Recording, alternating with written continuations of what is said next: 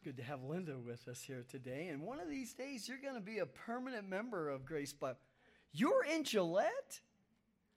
Praise the Lord. The Lord answers prayer. Yes, that's Randy's mom. And well, she's just such a, a, dear sister in the Lord. And wow, you just made my day. I'm going to really preach today, maybe two hours.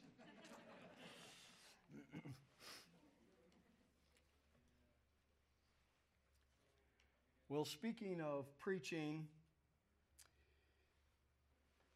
we have been studying 1 Timothy, where we have been talking about false teaching and bad interpretation. And it's so important that we do interpret the Bible clearly.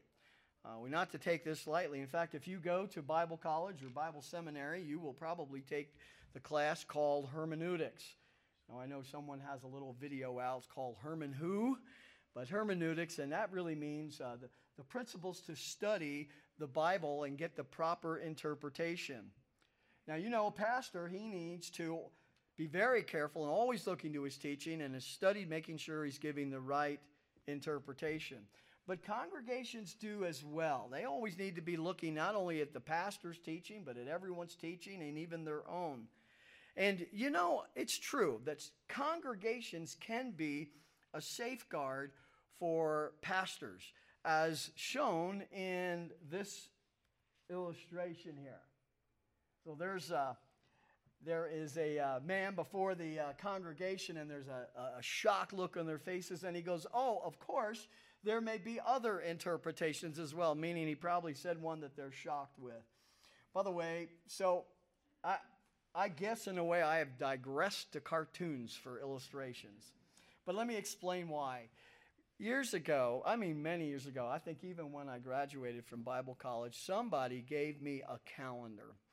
And every day there's a, there's a cartoon on it. And it's, a re, it's, it's a religious theme. It's, uh, and, and I have kept it all of these years because some of them are the, just the funniest ones. And I thought, well, First Timothy is really about Timothy being a pastor to set things straight in the church and know how we ought to. So don't be surprised if you see a few more of these uh, in there. Anyway, this morning we're going to be talking about Timothy as the pastor of the church. He had been commissioned by Paul to do many things, but right now, the very from the get go, out of the gate, he has been commissioned against false teaching and to deal with false teaching. And last week, we talked about part one of that, where false teachers had come in and they were teaching myths and genealogies and basing their doctrine on it. And it was causing controversies, but it was also causing people to steer away from doctrine and keeping them away from what they ought to be doing. What they ought to be doing, what we ought to be doing always is sharing the gospel and then teaching the word of God. That's what God has called us all to do as believers. Now it's going to shift a little bit and now we're going to find out that these false teachers had a problem with the law. And they wanted to be teachers of the law, but they misunderstood the law. And we don't have a whole lot of detail, but I think that they probably leaned towards being Judaizers of those days. And what they don't understand is they don't understand the law in regard to grace. They don't understand the law in regard to the coming of Christ and how that relationship of the law has changed in a sense. So we'll be speaking about that here this morning. So, Timothy's commission against false teaching, the proper view of the law. Let's look now at 1 Timothy chapter 1, verses 5 through 8. And as you can see, I kind of went back. We, we didn't quite finish verse 5, and we want to go through that. But then verses 7 and 8 are going to talk about the law. And not only about it, we'll continue that on in verse 9, but let's pick it up in verse 5. And this is an incredible verse, verse 5. In fact, you know, every year we do a theme. One year, this was our theme. But the goal of our instruction is love from a pure heart and a good conscience and a sincere faith. For some men straying from these things, have turned aside to fruitless discussion. Wanting to be teachers of the law, even though they do not understand either what they are saying or the matters about which they make confident assertions. But we know that the law is good if one uses it lawfully. Let's go to the Lord in prayer. Father, as we come before you, we thank you for the Lord Jesus Christ and his work of grace. And Father, that is what sets everything in its true understanding, even the law. We're going to find out, Lord, as we go through your word, the true purpose of the law, which was to lead us to Christ. And Father, we must be careful in this day and age, as many either use the law in salvation legalism or use the law or principles in sanctification or spiritual legalism. Father, keep us from doing that, but let us follow what the scripture says. Teach us, Lord, and we'll thank you in Jesus' name. Amen. Well, the first thing I want to do is I want to cover verse 5. We mentioned it last week, but it's a great verse, and I wanted to cover it just a little bit more in detail. And that is pursue the goal of instruction. So, this is what Paul is talking to Timothy about, and we find out that he contrasts his teaching, the Apostle Paul, with the teaching of the false teachers, and it is not love. But the, the, the teaching of the truth of the Bible the goal is love. Well, let's, let's look at this for just a moment. Now, first of all, I'd have to say, I think there's an emphasis here on that the false teachers, when they teach false teaching, is certainly not about love. It's not love at all. um, because at best, it's about them in vainglory. And we're going to see that. At worst, this false teaching of theirs could lead individuals, depending on what the teaching is, to an everlasting punishment in hell if it is contrary to the gospel. And neither of those is love. But Paul says our teaching is love from beginning to end. And so, as you're thinking about this, let's talk a little bit about love. By the way, again, I mentioned again about Voddie Baucham uh, in his sermon today, do not love the world. And so he said, you know, there's a tension there. We're supposed to love, but we're not supposed to love everything. We're not to love the world. And when we talk about the world, when he talked about the world, from, from 1 John, it was the, the chaotic, evil, ungodly system. That which is opposed to God, that which God does not love, that which God says, if you love it, you do not have love for me. But here we're talking about the right kind of love. First of all, love comes from God. It's one of his attributes. It is not the only attribute. And if you're going to have a relationship with the Lord, if you're going to study the Word of God and understand who He is, understand that love is not His only attribute. It's a wonderful attribute. It's the one that puts our hearts at ease and at rest but he is also a holy God, a righteous God, an omniscient God, and on and on we could go with the attributes. But when we talk about God's attribute of love, what would we say? Well, they gave it the Greek word agape, which is a self sacrificial love, a love of choice. And one has defined it as this agape love seeks the highest eternal good of another.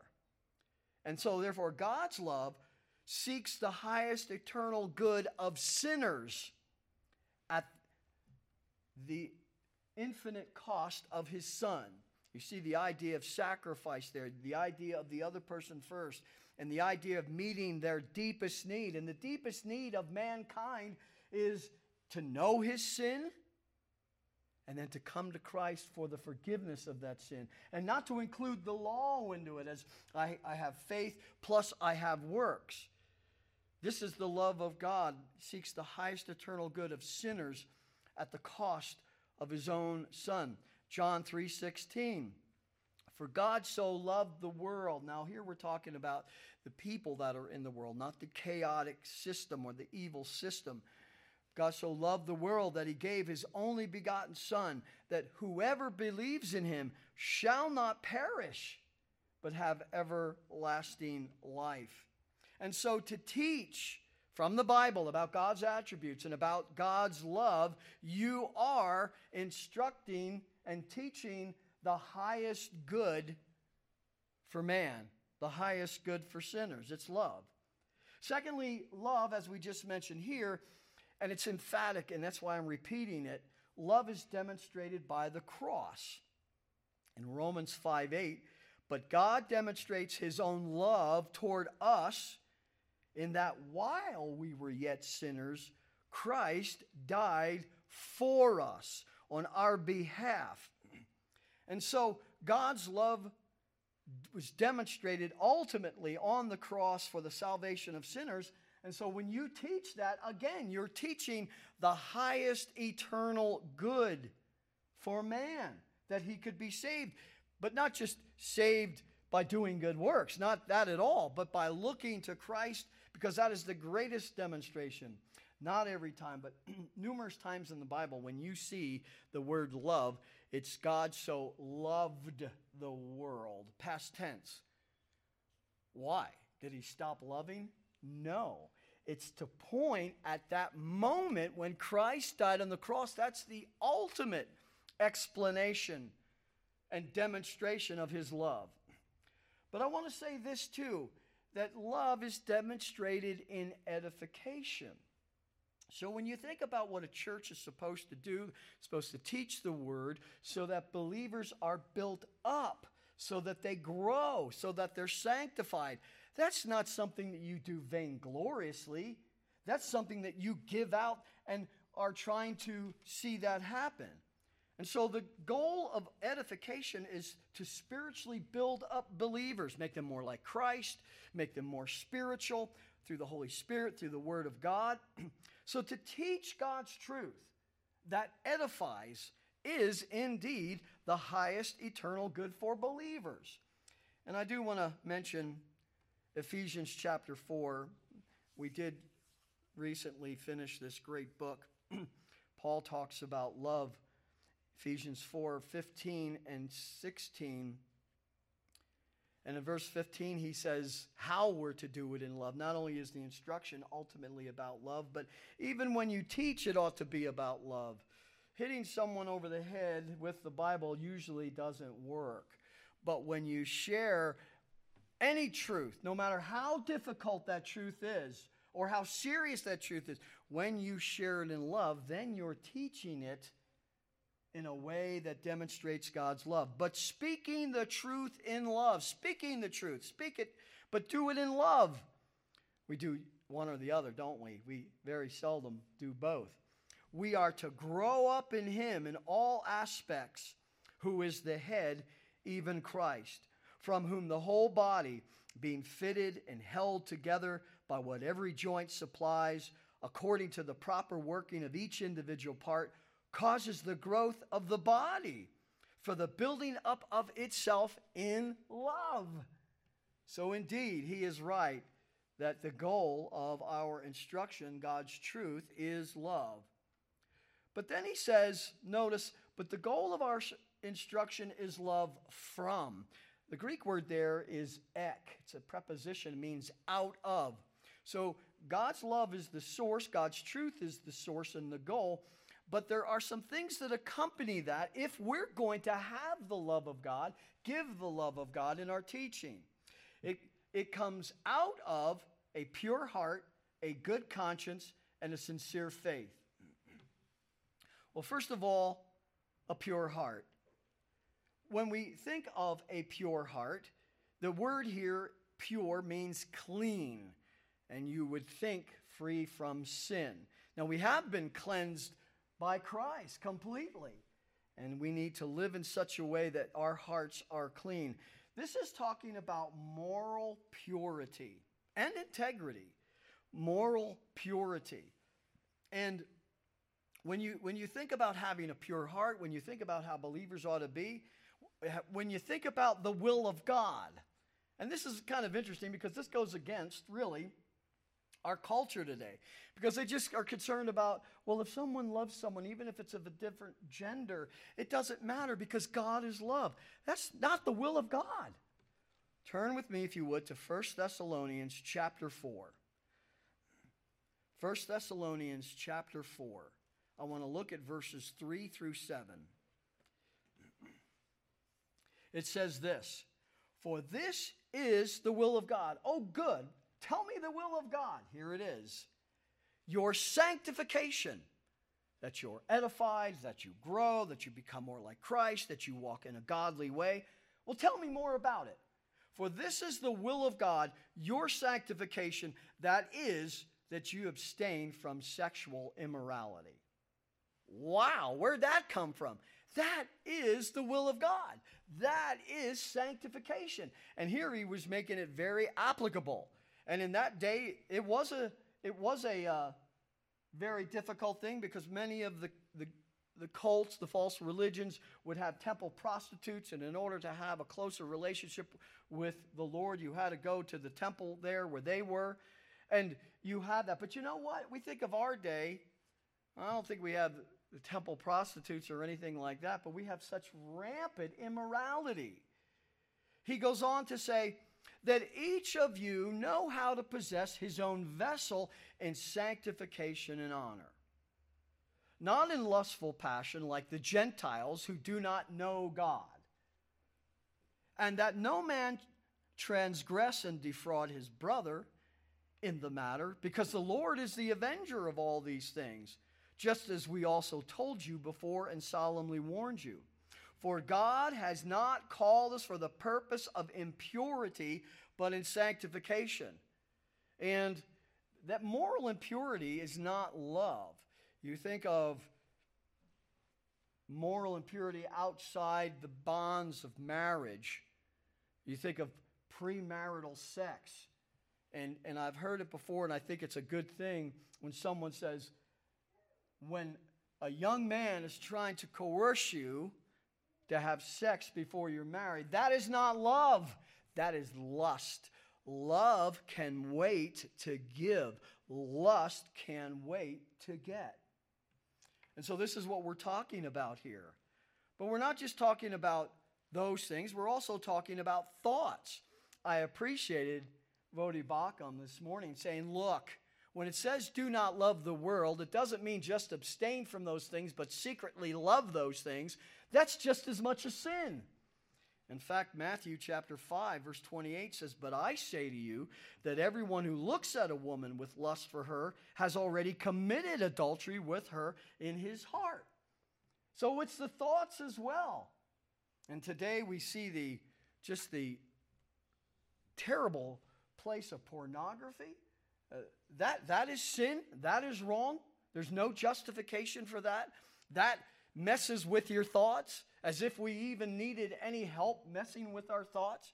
And so, if you don't have a pure heart, if you're a believer, you're not going to have love. You're not going to feel like love. You're going to have guilt.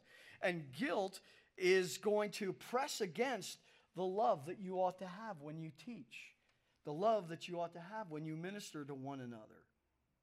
So then he adds a good conscience.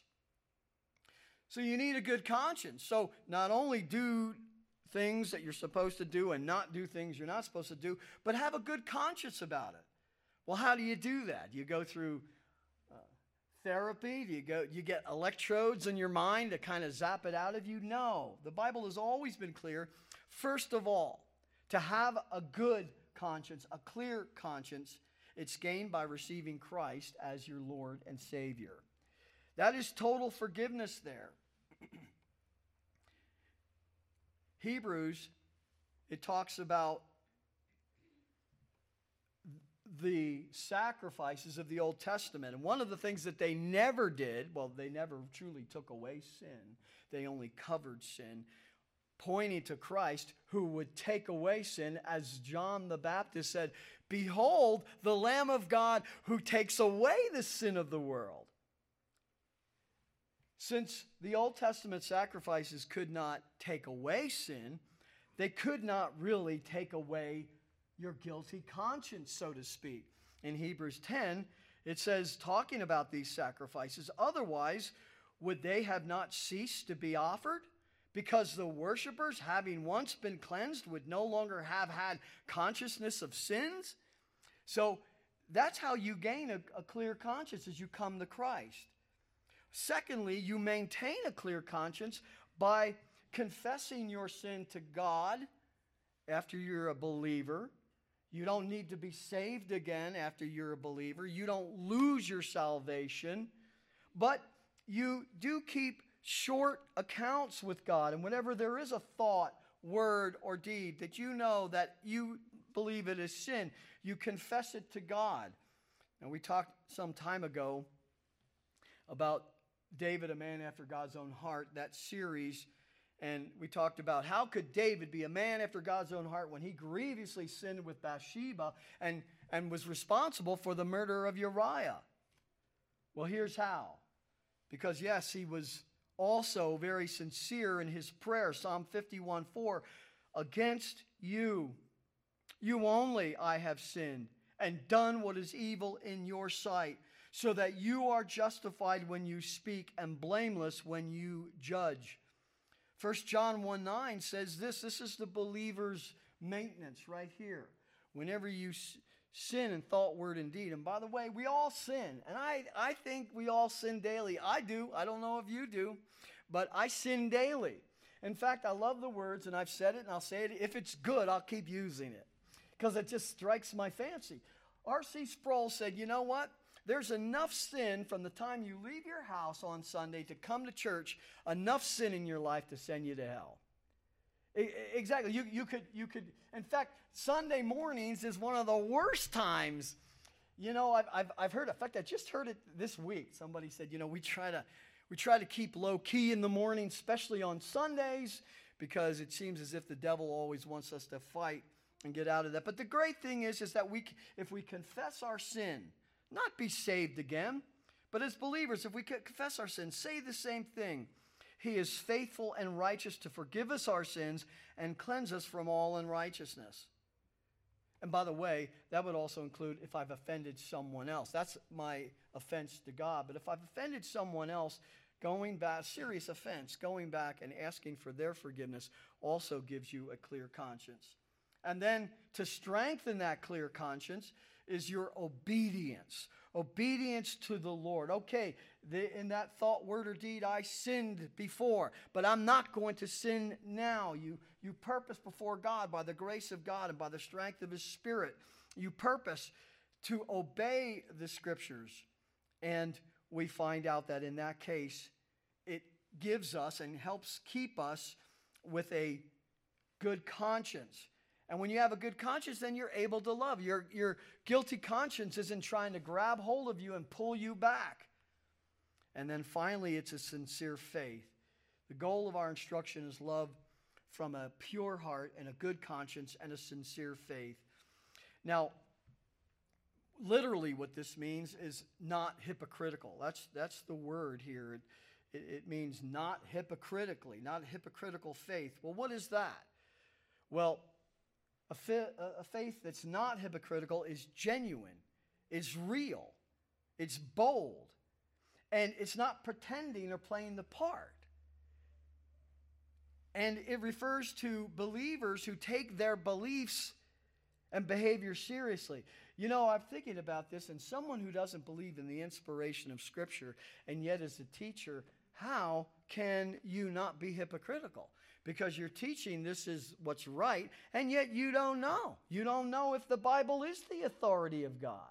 But here we do believe that. We do believe, and we talked last week about the authority of the apostles and, and the prophets, apostolic teaching, and, and they wrote, and infallible in their writings, and infallible in their preaching. And I do realize that there were others who were called to write, like Luke and Mark, and we see various others too. But I think they were under the supervision of the apostles. Certainly, if there would have been error in it, it would have been recognized and dealt with immediately.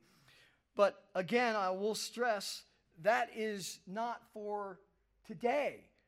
We can't do that. So if you have a religion or a cult today who is saying the leader has received revelation from God and here's the doctrine, and it also includes the law, you have got yourself a bona fide false teacher. A bona fide false teacher, which we'll talk about here. But this is the obedience to God's infallible and inerrant word. With all of these, that is how you can look someone in the eye. With all of these, that's how you could stand before God saying as, uh, that there's nothing standing in between me and my relationship with God or me and my relationship with another. Then you are able to teach with the instruction as the goal of love. Well, let's move on. we come to verse 6, and it is prevent fruitless discussions. If you aren't a true believer, then you're going to tend to fruitless discussions because you can't discuss the truth.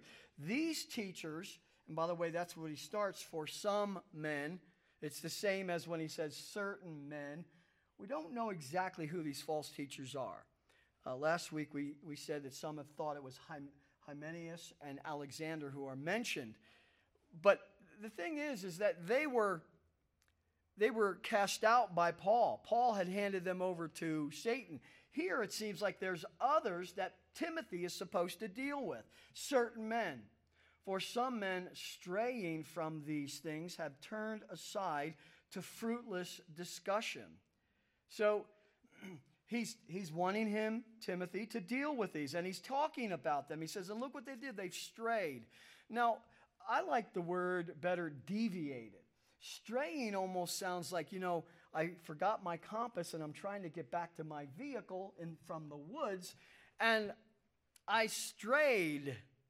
No, this is the kind of thing where they made a choice. They know the right things, but they've made a choice to go toward the other things. And then those things lead to not truth, but fruitless discussion. Fruitless discussion. It is meaningless talk idle discussion, and empty prattle. There's a good word for you empty prattle. Because it doesn't dispel any truth. How, who's it going to build up? Who's it going to help? Who's it going to advise? No one and nothing.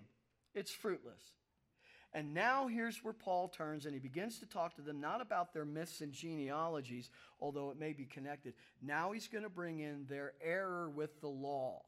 This is what gives us the impression that these are Judaizers or they're leaning towards Judaism. He doesn't go into great detail here, but we know in other scriptures he certainly does talk about the Judaizers. In fact, that's what the book of Galatians was written for, and we'll talk about that in just a moment. but what we are going to see here from verse 7 is the priorities of false teachers. We're going to learn a little bit about false teachers themselves as well as their false teaching with the law. And this would make them not Gnostic, this would make them Jewish or Judaism. That's what this would do. So, one of the thoughts is, is that these teachers were teaching Gnosticism when probably not, because Gnosticism didn't like Christianity or Judaism. So, it, it probably is this idea of Jewish Judaism saying you can be saved by your faith in Christ and the law, or faith in Christ, but you have to include the law or works in order to be saved. And so he says, wanting to be teachers of the law, even though they do not understand either what they are saying or the matters about which they make confident assertions. So if you don't know what you're saying, why are you making confident assertions? Why are you making those assumptions that you shouldn't be making and giving them with authority? And if you don't understand it, you shouldn't even be there at all. And so, as we work our way through this, let's talk about some of this.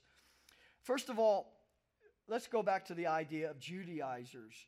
Um, when we look at the, the Judaizers, that was a group of saved or possibly saved Jews who believed that you had to have faith in Christ as well as keep some of the laws. Now, we know that when you were a Jew and you came to Christ, it did not mean that you could not worship on the Sabbath. It, did not mean that you could not be part of the festivals, but it did mean that that wasn't a way of salvation. The way of salvation was only through the Lord Jesus Christ and faith in Christ alone. But these Judaizers mingled the two together. Just quickly in Titus, Paul writes to Titus, and I think it's the same thing throughout the church. He was in the, the, the Isle of Crete. And it says, For there are many rebellious men, empty talkers, and deceivers, especially those of the circumcision. And that's was their main idea that they have to be, these Gentiles have to be circumcised in order to be saved. And this is what Paul said about them. In Philippians, Paul says, Beware of the dogs. And that's not cute little puppies, that's strays, mongrels that are in the streets, carry diseases all over the place. Nobody, nobody uh, gets rid of them. They're, they're mangy, they're, they're worth nothing. Beware of the dogs. That's what he's calling these false teachers. Beware of the evil workers. They work evil. Beware of the false circumcision. Then Paul says, For we are the true circumcision. Really? He's talking about believers who worship in the Spirit of God and glory in Christ Jesus and put no confidence in the flesh.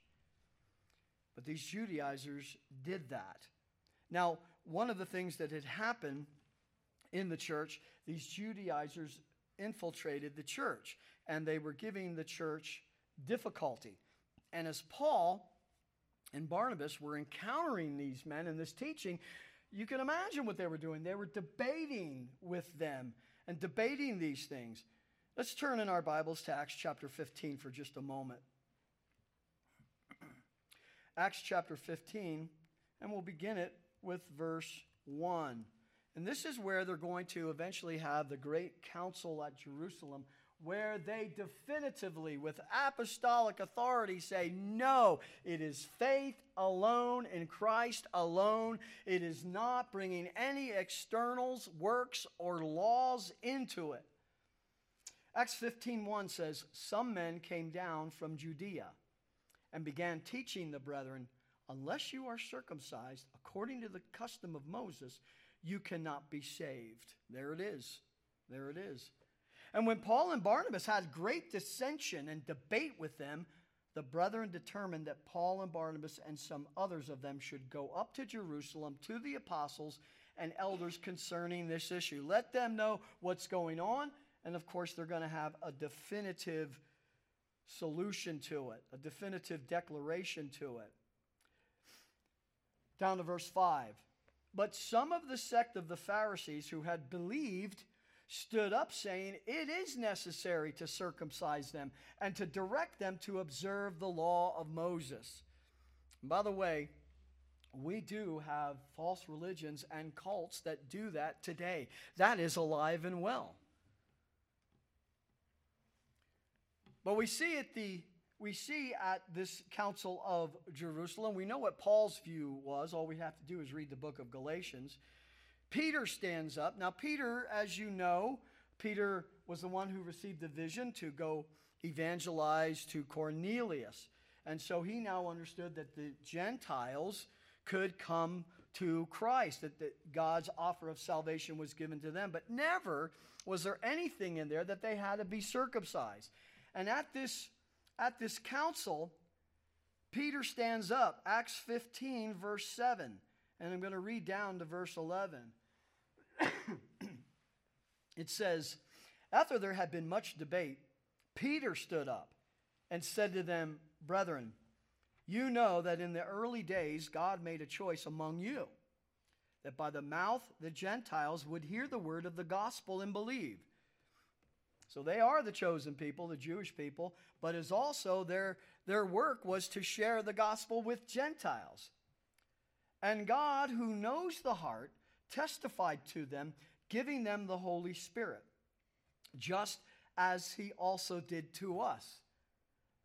They were saved, Gentiles were saved, and they received the Holy Spirit, albeit at times in the book of Acts, sometimes the apostle had to lay hands on them, and I believe that was due in part, a large part, to show apostolic authority. Also, Acts is a transition book. Now, Paul taught in the book of Ephesians that the moment that you hear the gospel and believe, you're sealed with the Holy Spirit. So someone doesn't have to lay hands on you. And it says, and he made no distinction, verse 9, between us and them. If you're saved, you're saved. Doesn't matter if you're a Jew or a Gentile. Now, therefore, why do you put God to the test by placing upon the neck of the disciples a yoke which neither our fathers nor we have been able to bear? And I think here is he's pending into the law a little bit. We haven't been able to keep the law. Why are we putting the law under them? And then you've got to love this. What did what was the doctrinal statement of the early church? What was the doctrinal statement of these authoritative apostles? Well, here it is. But we believe that we are saved through the grace of the Lord Jesus in the same way as they also are, and that is faith alone. And so that's what came out of the Jerusalem Council. Paul, we don't his words aren't really recorded per se there, but we know what Paul believed because in Galatians that's what the issue was. These Judaizers, and Paul wrote in Galatians 5 2, Behold, I, Paul, apostolic authority, say to you that if you receive circumcision, you Gentiles, he's writing to a Gentile church who are, who are being told by these Judaizers to be circumcised. Um, he says, Say to you that if you receive circumcision, Christ will be of no benefit to you. It's either law or grace, it's either works or faith. By the way, it's probably a good time to say that we're not, this is, the Bible is not con, con, uh, saying anything bad against circumcision. Um, for medicinal reasons, health reasons, or wh- whatever, that's fine. But this is in order to be saved. That's what this was about. That's what the whole book of Galatians was about. And I want to have us turn to Galatians 6:12. Galatians 6:12. Interesting verse. It's going to give us some characteristics of these false teachers, these Judaizers, and I think we can apply it to our text in Timothy. So Galatians chapter 6, look at verse 12.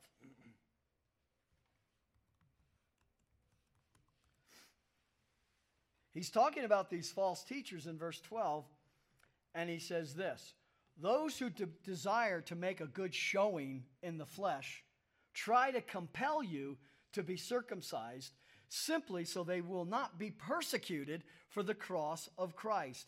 There's three elements there that describe false teachers. First of all, teachers, false teachers, are vainglorious. It's about themselves. It's like a it's like a pastor saying, "Well, come out on Sunday night. It's an evening with Joel Osteen." No, it's not. No, it's not. We're not there to worship a man. We're there to worship God and to hear the word. If anyone says any good thing about me, first of all, thank you. And I pray that it's because of the teaching of the Word of God that I point you to the Word, I point you to Christ, and certainly not to me. It says here, those who desire to make a good showing in the flesh. That's what it was. It was a show. And you do see some pastors, you do see some faith healers that that's what it's all about. It's, it's about my show. Come see me. And, and you know what? Part of the problem is, is that sometimes believers are followers, are followers of a man, and sometimes it's the wrong man. Now, how do you know it's the wrong man? Well, by his teaching. So it's vainglorious, and that's what these teachers, it says in Timothy, they wanted to be teachers of the, they weren't, but they wanted it. They wanted to, to have that reference. Oh, he's a teacher. He's a teacher of the law, because that would have been big in that day. That would have been big in that day. It's, that's saying that you have gone to seminary. I'm, I'm a, he's a, oh, a seminarian. He's teaching. Well, that's good. I respect that. But what are you teaching? And then, well, no, he's got his doctorate. That, that's good. I mean, it's not easy to get your doctorate. But, but, but what does that have to do with whether you're teaching true or not? You know, our first pastor here, John Ward, used to say that. John Ward went to Bible college and then he went to seminary. And he could have gone on to have his doctrine, a doctrinal, uh, his doctorate, could have. But he often said, why, why? Why do I, why would I need that? That's just a title. I'm here studying the Word of God. I, have learned the principles of hermeneutics. That's what it's about to me, about the work, not the prestige. Not that there's anything wrong with circumcision or having a, a doctor, uh, doctorate. Nothing wrong with either of those. But to assume that that means something spiritually is wrong. Then he says this they try to compel you to be circumcised. They try to make it necessary. You see, it's necessary for you to do that if you want to be saved. Recently, a little bit a while ago, I did have a discussion with a woman who grew up in a very godly home, very biblical home, very conservative home and come to find out she was Seventh day Adventist. And I was shocked, and you know how it is before you can, you know, before you can lock the door of your lips, it was already out. Well, well, well, you don't believe that you have to worship on the Sabbath to be saved, do you? And it was very interesting that she never said, Oh, no, of course not. She never said that but began to go into a lengthy discussion. And when you don't get a straight answer, you start to get a discussion, you, your flags better go off because they're trying to they're trying to twist something. And I have to say that her arguments were bad because they weren't biblical. But she was someone who learned the, the art of arguing well and bringing in all kinds of things. And that's what we have here. They, they compel you to be circumcised. That's what the issue was back then. They compel you to be circumcised. And, and they give you not good arguments, but they're good at arguing. And there are various people like that. And, and it, it, it really bothers me because the truth is, anybody can be like that. You know, well, if you go to debate class, if you take a debate class, that's exactly what they teach you. And there is some value in that. There's value to, to get your own mind to be able to think of all sides to come to the truth. But some people are good at the point where I'm not speaking the truth.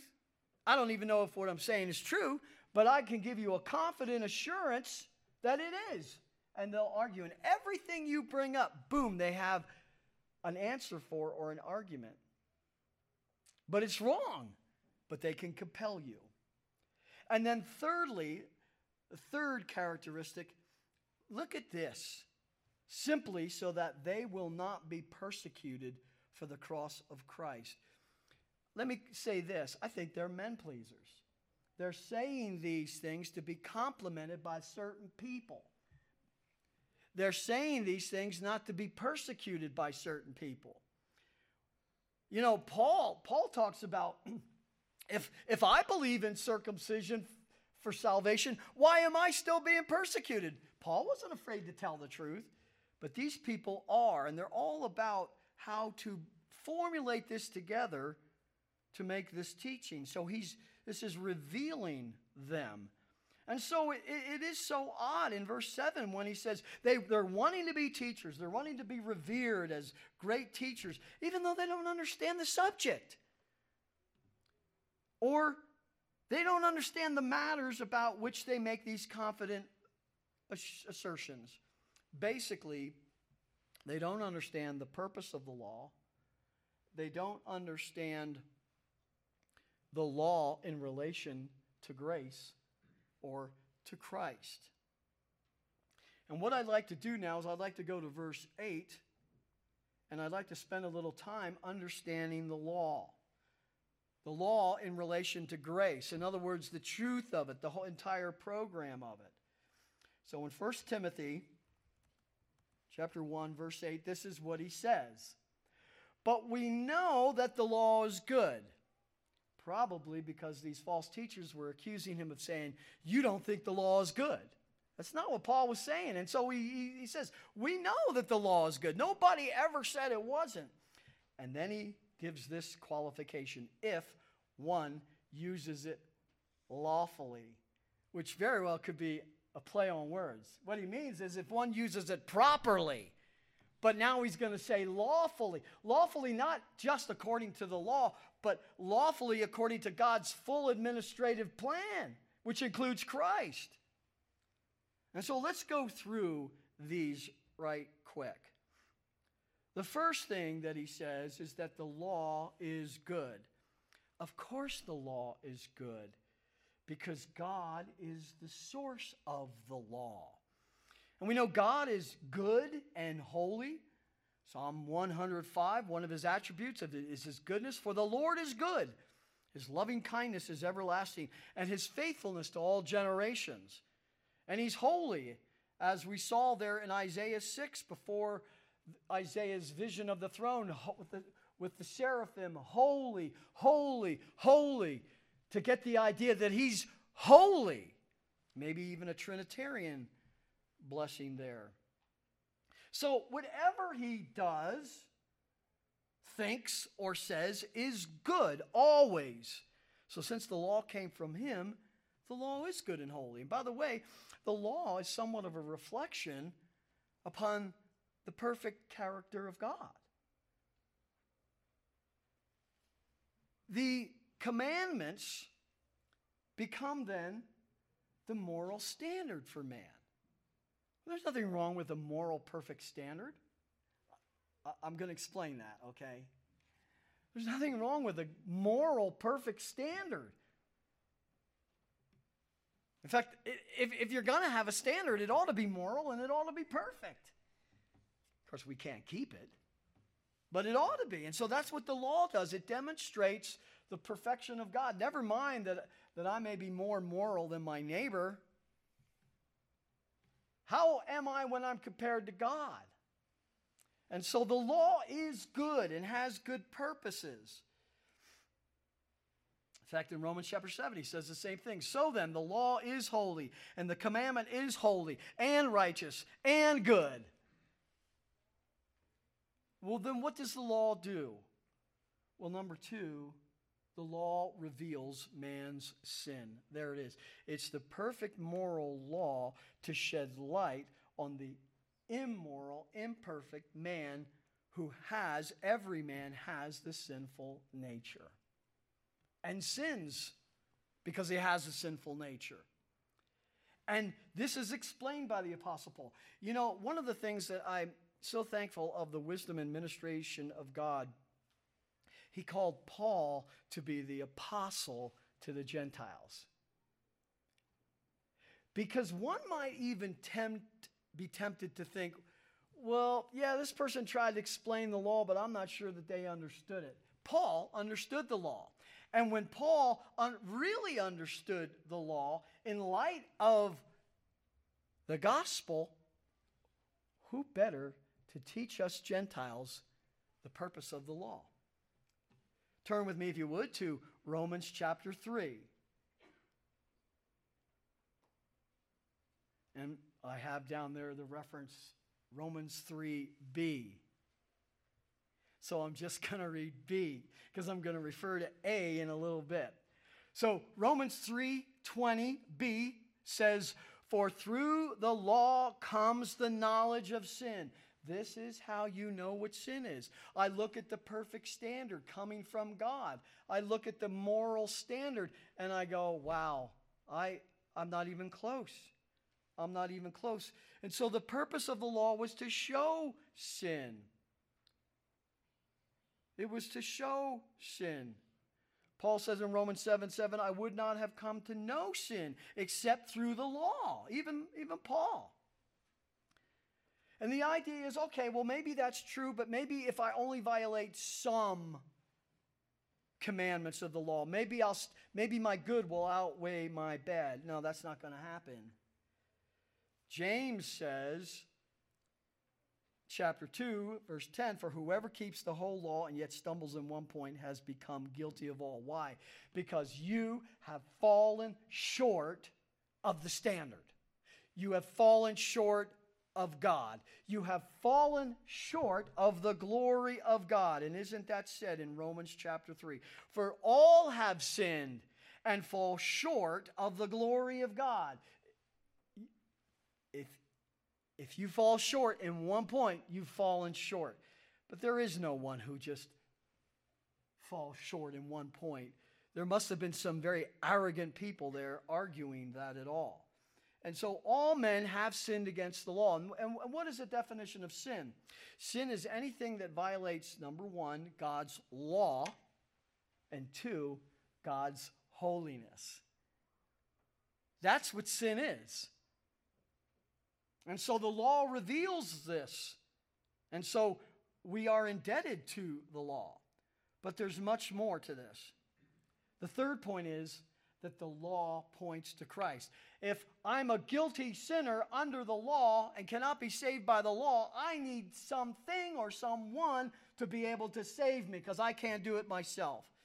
Because Isaiah 64 6 says, For all of us have become like one who is unclean, and all our righteous deeds are like a filthy garment. We can't do anything to atone for our sin. We can't do anything to erase our sin. Only one cure for that, one work of that, and that is the work of Christ on the cross.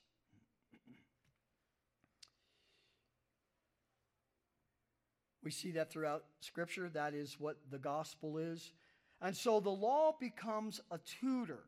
Um, the law becomes a teacher, a guardian, an instructor. Let me show you the correct way. It's not through the law for salvation, it is through Christ. In Galatians chapter 3, verse 24 says, Therefore the law has become our tutor, pedagogos, guardian or instructor, to lead us to Christ. And then here you go. So that we may be justified by faith. So you can't be justified by the law because the law condemns and shows you sin. But you can be justified by the work of Christ and that alone. Also, you cannot be justified by the work of Christ and the law because you've just mixed in your sin and your filthy righteous deeds. Can't happen. And so it points us to Christ if there's going to be salvation. And even though the Jews knew about the Messiah, one wonders how much they really knew. They knew a lot as far as the Bible goes. Isaiah 53 talking about that he was crushed for our iniquities. But when he came, they wanted nothing to do with him. That which the law pointed to, pointed to him who they crucified, and they went back to the law and said, We're teachers of the law. Paul says, Not us. Our, the goal of our instruction is love, the highest eternal good for man, not eternal punishment. And so putting it together, what, what do we learn about the law? That the law was never intended to be a system of salvation for man, for sinful man. Let me first tell you what justification means. So, justification, uh, sometimes we hear just as if I had never sinned. Okay, that's probably part of it. But it means much, much more than just the cancellation of sin. Forgiveness is what cancels our sin. Atonement is what cancels our sin. Justification is Christ's righteousness is applied to us. If you think about your bank account, maybe you're in debt. So you go to one of those places that consolidates your debt. Next thing you know, they help you consolidate your debt. No more debt. Well, can I borrow $100 from you? Uh, no, I don't have any money. I just got out of debt. Oh, so we need, as, as, as men, women, as, as mankind, We need not only do I, uh, that our sins are forgiven, but we need righteousness to get to heaven. Remember, that's God is the God is the standard. Well, I don't have the righteousness. But Christ's Christ Christ's righteousness is imputed to us the moment that we trust Christ. That is the beauty of justification of that doctrine.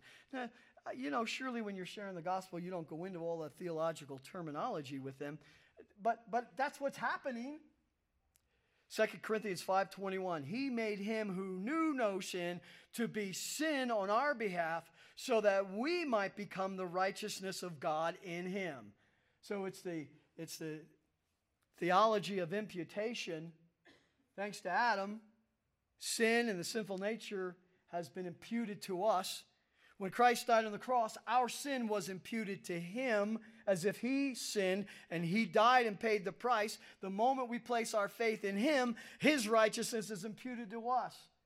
And that's how you answer the question well, what if I'm right with the Lord, but I walk out and get hit by the proverbial Mack truck and I die and go to heaven, but I never confess that sin? You have the righteousness of Christ. You're clothed with him and, and you're clothed with the righteousness of Christ. And how do you get that righteousness? By faith. You don't pay for it, you don't work for it. Therefore, the law is out. The law is not a system for salvation. Christ is, and the law points us to Christ. Turn with me, if you would, to Romans chapter 3.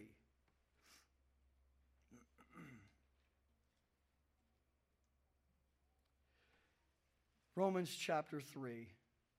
And let's go to verse 20 and we'll look at A. Romans chapter 3, verse 20, and then following. Look at what he says. It's very clear.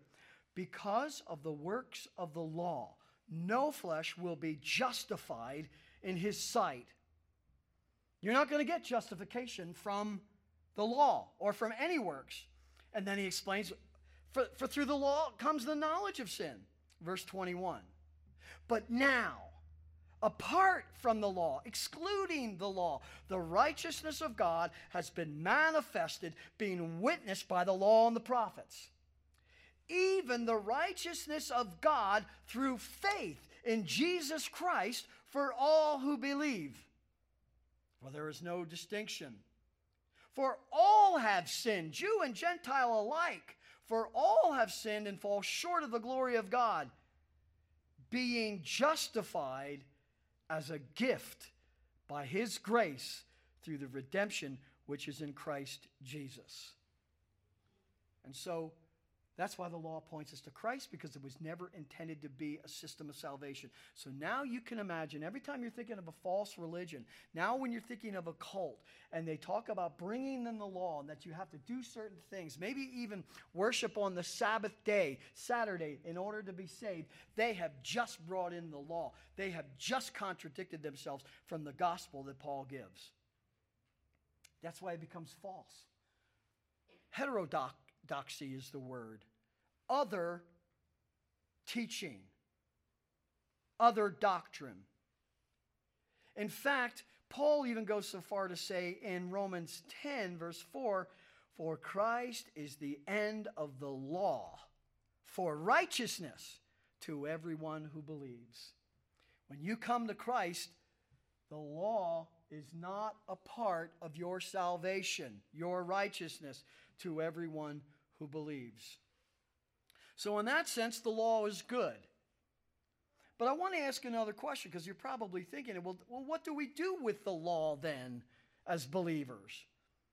Is, is there any use for us at all with the law? And the answer is yes. So the only thing is, is you can't look at it as a means for salvation, but it's still moral. When it says, do not kill, do not murder. That's a good moral teaching. That comes from the law. Now, we don't say that for salvation, we say that for moral teaching. So it becomes um, a, a, moral standard then, uh, morality, some of it. Now, we're not talking about the festivals and uh, you know, the, the, their special days and, and anything they did that was part that they had to do in order for, for them to be right with the Lord. No, none of that. But we're just saying about, like, maybe even like talking in reference to the Ten Commandments. Did you know that the Ten Commandments are, most of them, some of them, are quoted in the New Testament? Others are inferred to.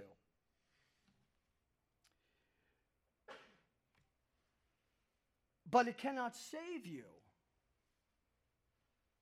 It, is good for us, where it says, do not commit adultery, do not covet, do not steal. All of those that it says in Romans 13 9.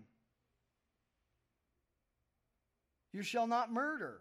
Or how about Ephesians that we were just in a while ago? When Paul talks to the children, uh, the, probably the context of believing children, when they become believers. It applies to them before they become a believer, but, uh, but he's thinking of a believing household. At least I think that way. Children, obey your parents in the Lord, for this is right. And he quotes from the Ten Commandments honor your father and mother, which is the first commandment with a promise. Can I say, well, I don't have to honor my father and mother because it's part of the law. Christ is the end of the law. No, that's not at all what was ever meant. People who would preach that, and they do preach, some preach that today, they don't understand it. They're making confident assertions of what they don't understand, of how do you look at the law in the light of grace, in the light of what Christ has done. By the way, another, another great thing about the law is it demonstrates the magnitude of Christ's perfect and complete work of atonement for all sin. It says in Colossians chapter 2 verse 14 having canceled out the certificate of debt, which I believe is the law of God, law of Moses.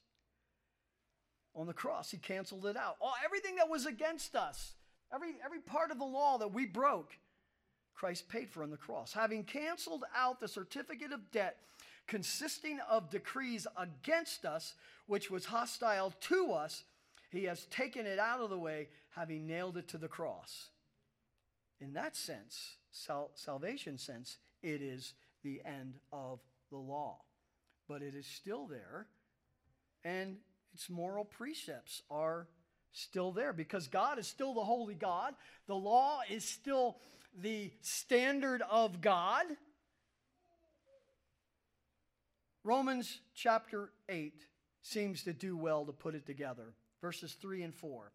For what the law could not do, weak as it was through the flesh, God did, sending his own Son in the likeness of sinful flesh, and as an offering for sin, he condemned sin in the flesh, so that the requirements of the law might be fulfilled in us who do not walk according to the flesh, but according to the Spirit.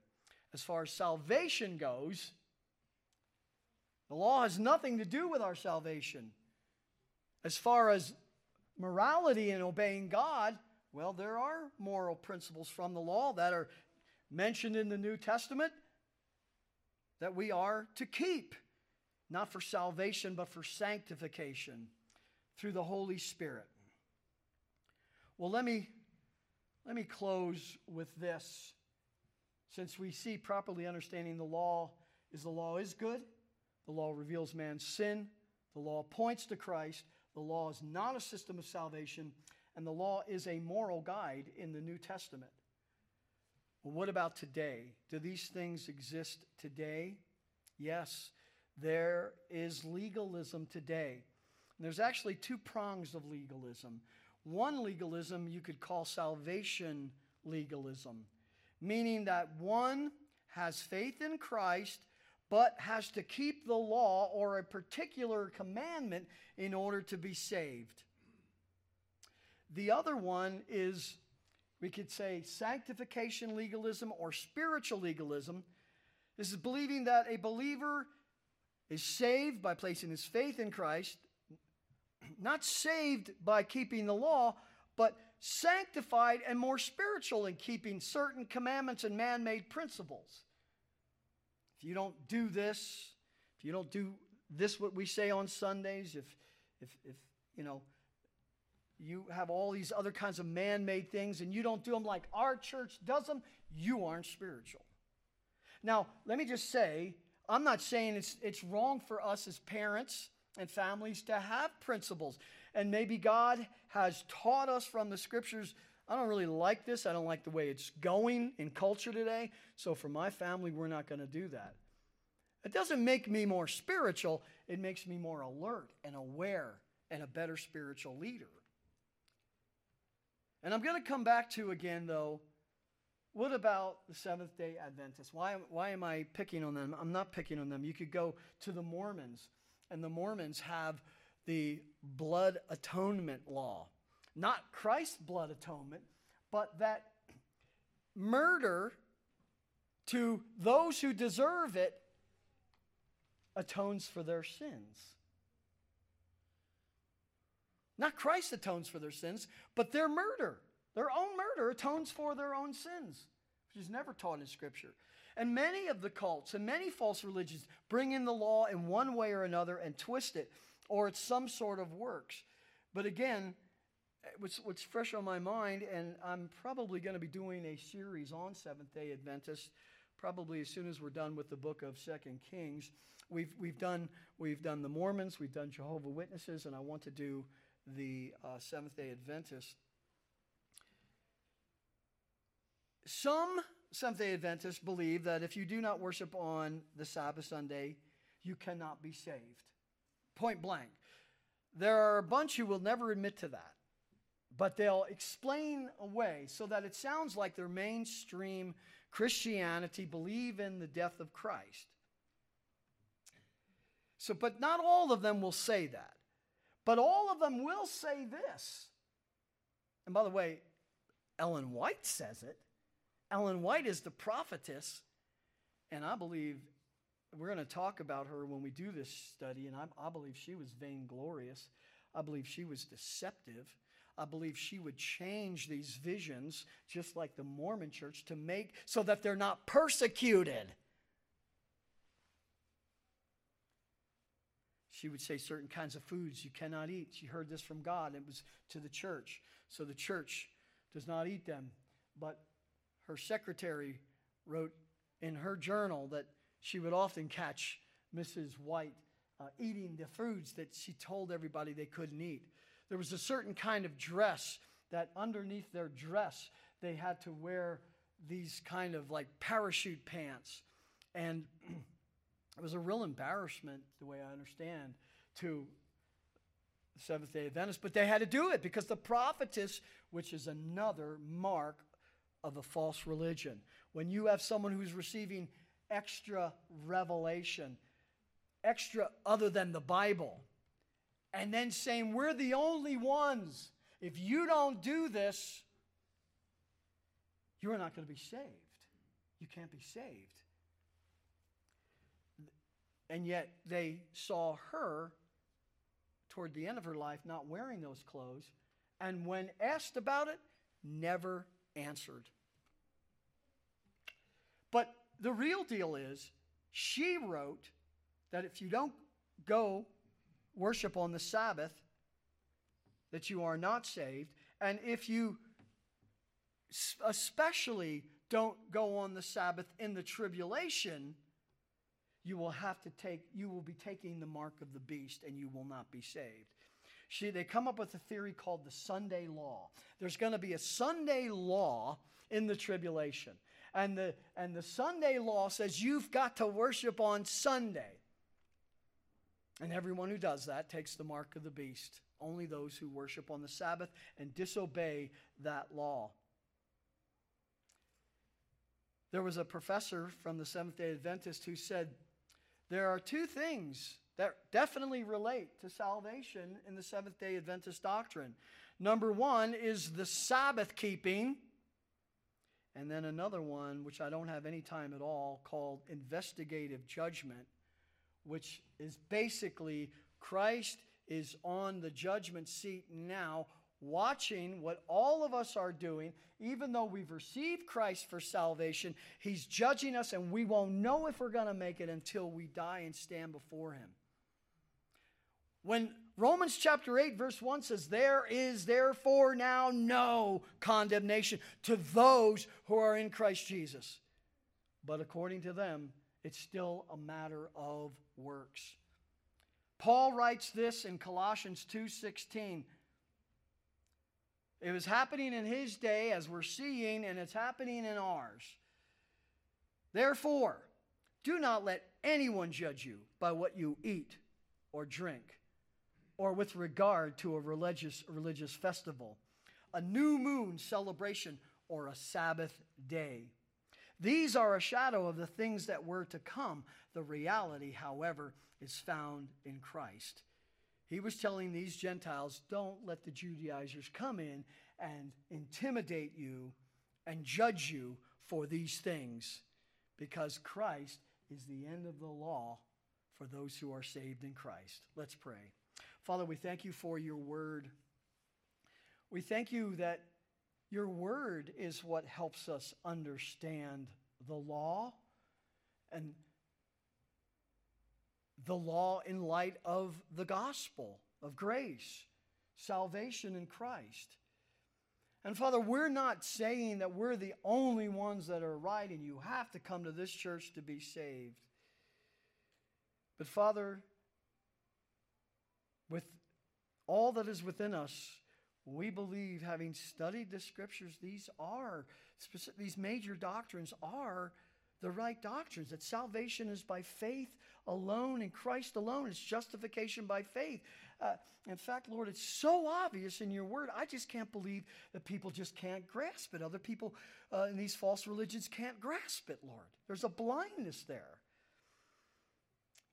But Father, we, we ask then for teaching such as this to minister to us, to secure our faith, but also to enable us in a loving way to talk to others about these doctrines, especially the doctrine of salvation. May we say it in a loving way, and may the goal of our teaching be love. And we'll thank you for it, Lord. In Jesus' name, amen.